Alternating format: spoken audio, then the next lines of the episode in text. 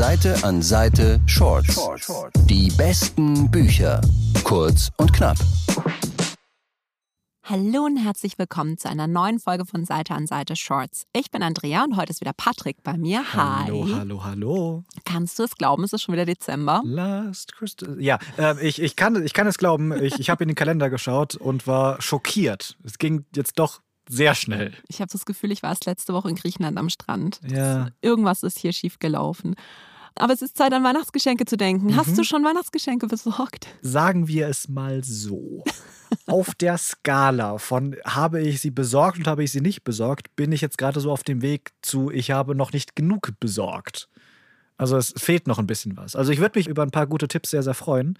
Mein Vater wird, kann, kann ich jetzt, hört die Folge eh nicht, äh, wird wieder den 49 bekommen, klassischerweise. Aber wenn die hier noch ein paar andere Buchtipps für den Rest der Verwandtschaft rauskitzeln könnten, wäre ich überglücklich. Ja, natürlich, weil das ist meine Bitte im stationären Handel. Leute, jetzt, jetzt ist die Zeit. Wenn nicht jetzt, wann dann? Genau, weil ganz ehrlich, Nicht noch mehr warten. am 23. Dezember, da können wir wahrscheinlich nicht mehr viel für euch tun, dann müsst ihr dann nehmen, was da ist. Das habe ich auch schon mal gemacht. War spannend. Ich weiß nicht, ob ich das an der Stelle sagen durfte, aber es ist manchmal am 23. Dezember, wenn dann Kunden kommen, sagen, können Sie mir das bestellen? Und dann sage ich, ja klar. Und dann, Können wir? und dann so kurz das Auffunkel Januarwoche. von Hoffnung in den Augen und dann so, ist dann nach den Feiertagen Richtig. da. Dann, nein, das wollen wir nicht. Deswegen gibt es heute drei ganz tolle Buchtipps von mir und zwar sehr unterschiedliche Sachen, dass auch wirklich für jeden was dabei ist. Ich habe einen literarischen Roman, ich habe ein Sachbuch und ich habe ein Jugendbuch. Nice. Und ich fange gleich mal an mit wahrscheinlich dem schönsten Titel dieses Jahr, nämlich Die geheimste Erinnerung der Menschen Uff. von Mohammed Mbugazar. Uff. Du, das habe ich im Zug gelesen, dann wurde ich kontrolliert, dann kam die Kontrolleurin zurück und sagt, Entschuldigung, kann ich mir den Buchtitel aufschreiben, weil der ist so hübsch. Ich habe das Buch jetzt hier liegen sehen. Ich möchte es mir aufschreiben, dass ich es mir kaufen Du kann. hast sehr andere Erfahrungen und Erlebnisse mit Zukontrolleuren, so als ich. Vielleicht liegt es aber auch an den Büchern, die du liest. Vielleicht liegt es daran, dass ich mir Tickets kaufe, Patrick. Bevor das jetzt hier ein Gerücht wird, ich fahre nie schwarz. Just. Ja. Worum geht es in diesem wunderschönen Buch? Pass auf, erstmal muss ich dazu sagen, die geheimste Erinnerung der Menschen hat letztes Jahr nämlich den Prix Goncourt gewonnen. Mhm. Und vielleicht erinnern wir uns an das Buch, das mich 2021 so begeistert hat. Das war nämlich die Anomalie von Hervé Letellier und das hatte im Jahr davor den Prix Goncourt gewonnen. Aha. Deswegen sehr hohe Erwartungshaltung. Mhm. Und jetzt pass auf, also Mohamed Mbugazar ist ein senegalesischer Autor, der inzwischen in Paris lebt und schreibt, genauso wie sein Protagonist Yegan. Und der bekommt irgendwann mal, ich glaube noch als Schüler, so ein Handbuch der afrikanischen Literatur in die Hände, wo er auf ein Buch stößt, das das Labyrinth des Unmenschlichen heißt. Und der Autor ist ein Senegalese wie er und das Buch wurde wirklich so als Meisterwerk der afrikanischen Literatur gefeiert. Und dann ist aber was ganz Seltsames passiert, nämlich ist dieser Autor in einen Skandal verwickelt worden. Der Verlag musste daraufhin Insolvenz anmelden. Alles, was von dem Buch noch zu haben war, wurde eingestampft und der Autor ist verschwunden und man weiß nicht, was aus dem geworden ist. Okay. Und in Paris lernt Yegan dann eine geheimnisvolle ältere Frau kennen, die tatsächlich noch so ein, ein ganz abgelesenes Exemplar von diesem Buch hat und sie leiht es ihm aus. Und er liest es und er ist total begeistert und redet da auch so mit seinem Zirkel afrikanischer, literarischer Freunde drüber. Und die sagen, eigentlich müsste man dieses Buch so einem großen Publikum wieder vorstellen. Und deshalb macht er sich dann auf die Suche nach diesem geheimnisvollen Autor. Und ah, ich weiß nicht, ob, ob du Der Schatten des Windes von Carlos Ruiz Savon gelesen hast. Offensichtlich nicht. Offensichtlich nicht, weil sonst hättest du wahrscheinlich schon lange eingehakt. Ja. Das hat mich so dran erinnert. Also das ist wirklich so ein Buch, Der Schatten des Windes, was ganz viele BuchhändlerInnen und eben auch LeserInnen, so, die sehr viel mit Büchern zu tun haben, einfach absolut lieben. Und da geht es eben auch um ein verschwundenes Buch, um einen mysteriösen Autor. Und ich war da wirklich im allerbesten Szenario sehr daran erinnert. Und das Tolle ist aber, dass Saar eben diese ganzen afrikanischen Einflüsse auch mit reinbringt. Also du hast diese afrikanische Mythologie, du hast aber auch Kolonialismus und Rassismus und es fließt da alles mit rein und macht es zu einer ganz einzigartigen Geschichte. Und ich sag's dir, das hört sich jetzt vielleicht ein bisschen komisch an, aber ich habe dieses Buch angefangen im Zug und nach 20 Minuten konnte ich nicht weiterlesen, weil ich mir dachte, oh Gott, ich halte hier potenziell okay. ein neues Lieblingsbuch in den Händen. Ich kann das nicht in einem Zug lesen. Ich möchte einfach jetzt ein Wochenende irgendwo in so eine Hütte mhm. im Nirgendwo gesetzt mhm. mit diesem Buch ja. und das wirklich ohne irgendwelche Einflüsse von draußen. Aber nein, man muss arbeiten, man muss sich um die Kinder kümmern, man muss dieses Buch im Zug lesen, aber ich habe es wirklich sehr geliebt. Das ist ein absolutes Highlight für mich, weil es ist halt ganz großartige Literatur, aber es ist so unfassbar spannend. Und durch diesen ganzen Bezug eben mit dem Senegal ja. bringt es auch, finde ich, was rein, was man so in der deutschen Literaturlandschaft vielleicht nicht so oft bisher hatte. Und ganz neue Geschichten und mh, mm, hab's geliebt. Also auf jeden Fall bitte auf die Wunschliste packen. Ist notiert. Kurze Frage: Was ist denn jetzt die geheimste Erinnerung der Menschen? Äh, bezieht sich das jetzt auf das verschwundene Buch? Oder ist es einfach nur ein wohlklingender, sehr wohlklingender Titel zugegeben? Das möchte ich nicht verraten. Lies es. okay. Gut. Fein. Okay. Spannung bleibt groß.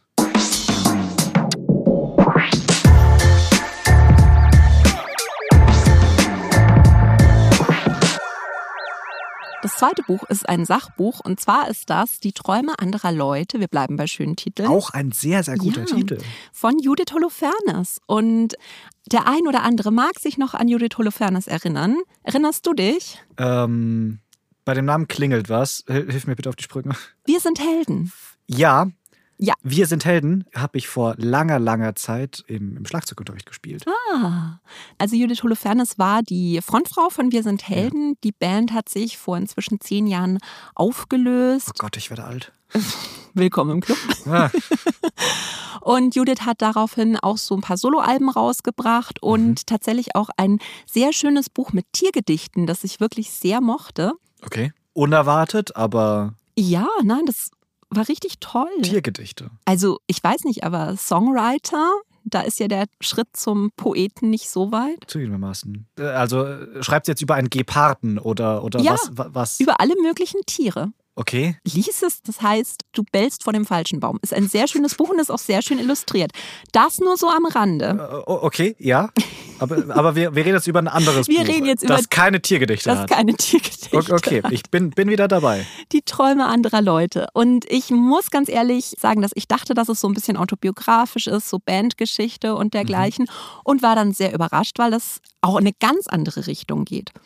Und ich muss sagen, ich erinnere mich noch an die Zeit, so die letzten Jahre von Wir sind Helden, weil da habe ich mal ein Interview gelesen und da ist Judith Holofernes halt mit ihren Kindern zusammen auf Tour gegangen. Das klingt anstrengend. Ja, ihr Mann war ja auch in der Band, also ich meine, der konnte schlecht. War ihr Mann nicht der Schlagzeuger? Der war der Schlagzeuger, das Richtig. was du gespielt hast. Yes. Du erinnerst dich. Die Verknüpfungen sind mittlerweile wieder da. Genau, also die, die mussten halt dann die Kinder auch irgendwie mitnehmen, Klar. aber ne, ich saß damals so als junge, total überforderte Mutter da mit einem Kind und Teilzeitjob und mhm. sie macht halt mal eben so eine Rockstar-Karriere mit zwei Kindern im Tourbus und ich dachte mir so, oh, wow. Aber in diesem Buch beschreibt sie halt auch diese Zeit und dass sie halt Absolute wirklich. Horror wahrscheinlich, oder? Dass sie halt wirklich zu diesem Zeitpunkt körperlich und mental absolut am Ende war. Also wirklich ja. nur noch mit Schmerzen auf die Bühne gegangen und sich auch vorgestellt hat, wie es wäre, einfach auf die Bühne zu gehen unter tosendem Applaus und sich dann einfach nur hinzulegen und nichts zu machen. Also Gefühle, die wir vielleicht alle in der einen oder anderen Situation schon mal hatten. Ja. Und das war dann eben auch einer der Gründe, weshalb sie sich dann schweren Herzens dazu entschlossen hat, diese Band aufzulösen. Und es geht halt wirklich so um die Zeit eigentlich danach, wie sie halt versucht, eine nachhaltige Solokarriere irgendwie auf die Beine zu stellen, die sich halt auch mit Kindern vereinbaren lässt und aber feststellt, dass sie diesen Erwartungen, die die Leute in sie gesetzt haben, gar nicht gerecht wird. Also mhm. sie kann als Solokünstlerin halt plötzlich nicht mehr diese großen Hallen ausverkaufen. Sie kann nicht so viele CDs verkaufen wie ein Heldenalbum. Und in diesem Buch lernt sie eigentlich zu scheitern, aber dabei rauszufinden, was sie wirklich für sich selbst will. Mhm. Und das fand ich so. Was eine super wichtige Erkenntnis ja, es ist. so ein großartiges Buch, weil ich bin damit reingegangen und dachte mir, naja, das ist jetzt bestimmt so ein nettes Buch für Leute, die früher zu, weiß mhm. ich nicht, von hier an blind abgerockt haben und so. Aber ich habe mich da auch so wiedererkannt, ne, als Mutter, also auch gerade junge Eltern, die versuchen irgendwie Kinder und Karriere unter einen Hut zu bringen. Es ist auch für Leute, die, glaube ich, sich fürs Musikbusiness insgesamt interessieren, sehr mhm. spannend. überhaupt für Leute in kreativen Berufen ist es auch wahnsinnig spannend, weil ich glaube, du gibst in einem kreativen Beruf sehr viel mehr von dir her, als das jetzt jemand mhm. tut, der im Büro sitzt. Ja. Und dann dachte ich mir, nee, es ist eigentlich wirklich was für alle, weil dieses Buch stellt ja eigentlich die zentrale Frage, wie kann ich mein Leben leben, wenn ich die Träume anderer Leute nicht erfüllen kann? Puh. Und deswegen, also es philosophisch, aber mega. Also ich wichtige, mich, wichtige Frage. Ich habe mich so abgeholt gefühlt. Es war so ein schönes Buch. Ich war wirklich komplett überrascht. Ich kannte auch ihre Solo-Lieder gar nicht so. Ich habe die mir dann nach und nach angehört. Mhm. Und ich, ich sag, du musst kein einziges Judith Holofernes-Lied kennen, du musst kein einziges Wir sind Helden-Lied kennen, um dieses Buch zu feiern. Aber du wirst sie dir dann anhören. okay, gut. Zweites Buch für die Wunschliste. Ja.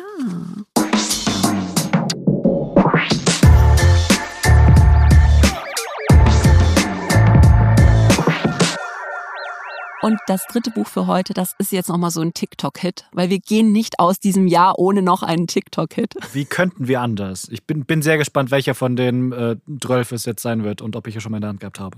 Vielleicht. Es ist Bleib bei mir, Sam von ah. Dustin Tao. Ja. Vorgestern. Vorgestern. Vorgestern in der Hand gehabt. Mhm. Auf Englisch war es You've Reached Sam. Ist eben ein Jugendbuch, aber ach Gott, Patrick. Ja, schieß los. Also es geht um Sam und Julie, die sind seit drei Jahren zusammen, sind beide so kurz vorm Highschool-Abschluss, stellen sich halt schon vor, wie sie ihr Leben zusammenleben werden. Und mhm. dann hat Sam einen Autounfall, bei dem er tödlich verunglückt. Oh. Und Julie ist halt wirklich komplett am Boden zerstört. Sie weiß überhaupt nicht, wie sie damit umgehen soll. Sie macht dann auch erstmal was total Irres. Sie schmeißt nämlich alle Sachen, die sie von ihm hat, weg, weil sie es nicht erträgt, das anzuschauen. Mhm. Und ist dann so ja, am Boden zerstört, dass ihr nichts mehr von ihm bleibt und dass sie halt auch nicht die Möglichkeit hatten, ja, sich voneinander zu verabschieden. Ja. Und dann macht sie halt was, was vielleicht vielen schon passiert ist, wenn sie jemanden verloren haben, nämlich sie wählt seine Nummer. Und Sam hebt ab. What? Ja. Sam hebt ab. Ja, also er weiß, dass er tot ist. Er weiß auch nicht, wie es funktioniert. Er kann ihr auch nicht sagen, wo er ist. Aber ihnen ist beiden klar, dass sie eben eine Chance bekommen, nochmal über alles zu reden und sich halt richtig voneinander zu verabschieden. Das ging gerade in eine ganz andere Richtung, als ich jetzt erwartet hätte. Oh ja, das habe ich mir dann auch gedacht.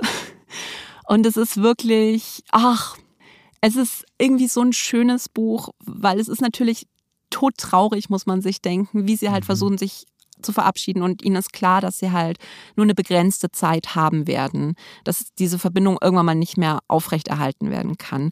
Ja. Und wie Sam halt in diesen Wochen, die ihnen noch bleiben, immer wieder versucht, sie einfach zu einem Leben zu motivieren ohne ihn. Wie, wie er halt sagt, geh raus, triff dich mit Leuten und wie sie halt wirklich versucht, einen Platz für sich im Leben zu finden mhm. ohne Sam.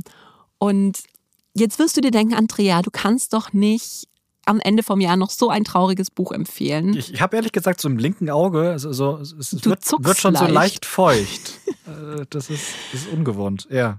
Wie kannst du nur? Es tut mir leid, aber bitte vertrau mir. Das Buch, ja. das war wirklich.